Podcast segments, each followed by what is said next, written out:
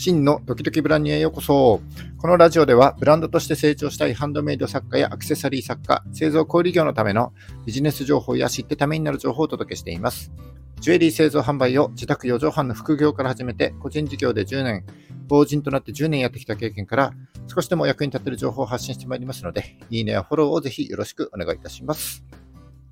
8月25日金曜日の放送ですね。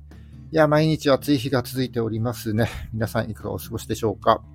僕はというと、ちょっとね、バテ気味でございます。うんと、このところちょっと夜眠れなくて、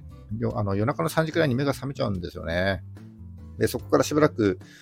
1時間くらいこう眠れない状態が続いて、ちょっとね、毎日寝不足な状態に、えー、この連日の暑さも伴って、ちょっと少々バテ気味でございます。で、それと合わせて、うん高校3年生の息子がいるんですけども、昨日熱を出して、まあ、幸いコロナではなかったんですが、まあ、夏休み明けのだるさとですね、この暑さとで、体調を崩しちゃったのかなという感じでございます。えー、日曜日は気温が少し下がるみたいですけども、この暑さはね、まだまだ続くということなので、皆様も体調管理に、え気をつけてお過ごしいただきたいなというふうに思っております。で、今日のお話ですけども、えーとですね、昨日僕がいつもお世話になっている、えー、ジュエリー作家のマ田誠二さんという方の作品がですね、えー、デパートの催事で出展しているということで、えー、ちょっと見に行ってきました。でマ田さんの作品は、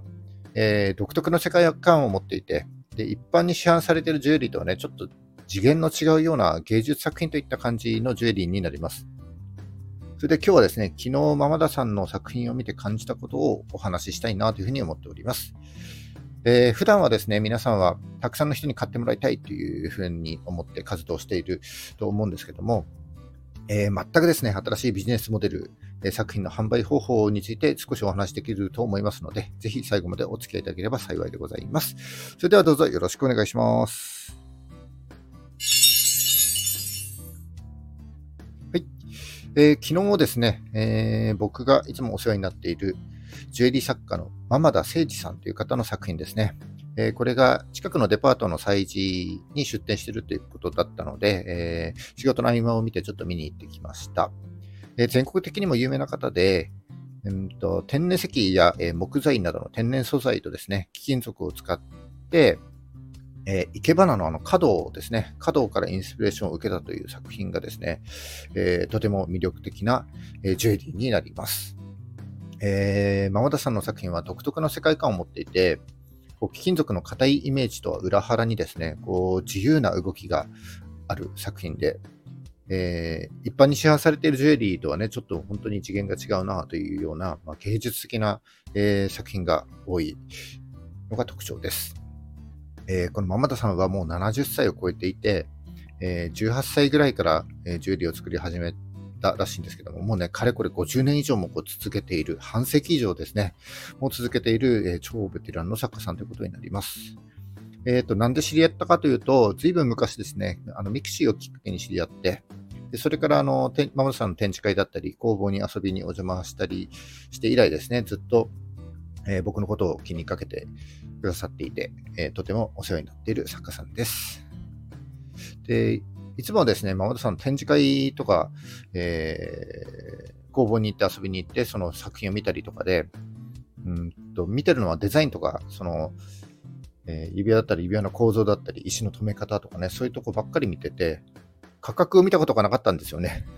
で、昨日ですね、改めてその価格を見たんですけども、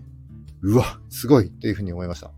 えっ、ー、とですね、一番低い価格帯が15万円、一番高い価格帯で200万を超えるという作品がですね、もうまさに価格も芸術級というような、えものになります。でそんなママさんの作品を見てて、改めてね、この宝石とか貴金属を扱ったジュエリーって面白いなっていうふうに思ったんですよね。うんと、市販されてる一般的なジュエリーっていうのは、まあ、アパレルファッションと同じようにね、こうファッションとして楽しむっていうものである一方、あの芸術性をこう高めていくと、ファッションというよりはですね、もう絵画などと同じ芸術作品として、こう資産として取引されるわけです。でちょっと話は変わるんですけども、えー、僕以前ですね、ディズニーの原画展を見に行ったことがあります。で、そのディズニーの原画展っていうのは、えー、入り口は無料で、えー、興味ある人はね、誰でもこう、中に入って原画を見ることができる展示会になります。えー、で、中に入ると、こう、最低でも10万円くらいのものから、こう数百万円くらいのも、数百万も、もしかしたら数千万のものもあるかもしれないですけど、で原画がですね、こう、ライトアップされて、こう、展示されているんですよね。でその会場自体がですね、えー、もうアートの世界に包まれているような感じで、こう一点一点絵を見ていると、普段の生活のことなんか忘れて、えー、こう引き込まれるような感覚になってくるのが、この、えー、原画展の、えー、世界かなというふうに思います。で、こう見てると、すかさずね、営業の人が、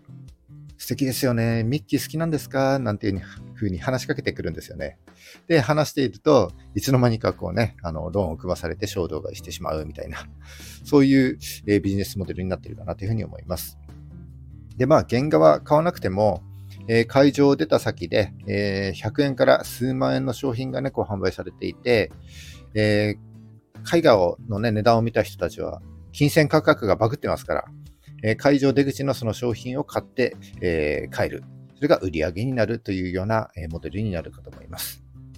で、買わなく、そこで買わなくても、えー、入場する際、あるいはネットで予約する際にですね、こうメールアドレスだったり、えー、住所とかの個人情報を残しているので、えー、主催者側の見込み客リストになっているというような感じになると思います。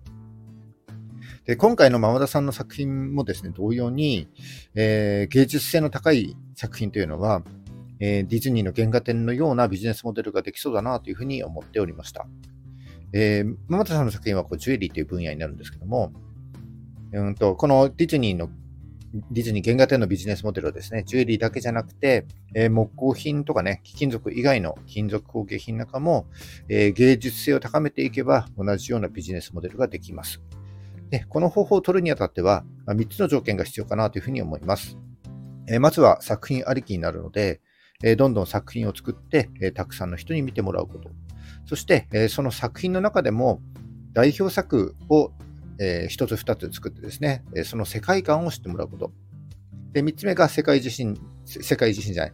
え、作家自身の名前を知ってもらうということになるかと思います。まあ、いずれにしても、えー、継続して取り組んでいかなければいけないことに変わりはありませんので、まあ、どんどん作って、たくさんの人に見てもらいましょうということにはなります。どうでしょう、皆さん、えー、ママさんは自分の好きな世界を貫き通して、えー、50年経った今もですね、現役でやられていますけども、皆さんは続けられそうですか ?50 年ですよ、50年。で僕で今25年ぐらいになりますけども、まだ半分くらいしか経ってないところですからね。で、そんなのね、今はわかんないっていう人も多いと思うんですけども、えー、好きなことをとことん好きで続けていきたいのであればですね、その好き中心の生活にしていくそして、えー、自分の好きに向かって、えー、どんどん歩んでいくという必要性があるかなというふうに思います。まあ、その過程でですね、えー、たくさん、え、苦労も挫折も味わうことになると思います。でも、えー、たくさんの人と出会ってですね、励まされて勇気をもらうことができますので、えー、ぜひですね、20年、30年、50年先ですね、こう目指していただいて、諦めずに継続していっていただければなというふうに思います。はい、今日は以上になります。えー、この話が、えー、少しでも役に立った、ためになったと思った方は、いいねをお願いします。えまた、聞いたよという印で、いいねボタンをポチッと押して残して帰っていただけると非常に嬉しいです。今後も頑張って配信してまいりますので、よかったらフォローもぜひよろしくお願いします。はい、それじゃあ、ちょっと今日、明日暑そうですけれども、うん週末お休みの方はですね、え、ゆっくり休んでいただいて、お仕事の方は、えー、僕も仕事ですので、一生懸命頑張りましょう。それじゃあ、バイバイ。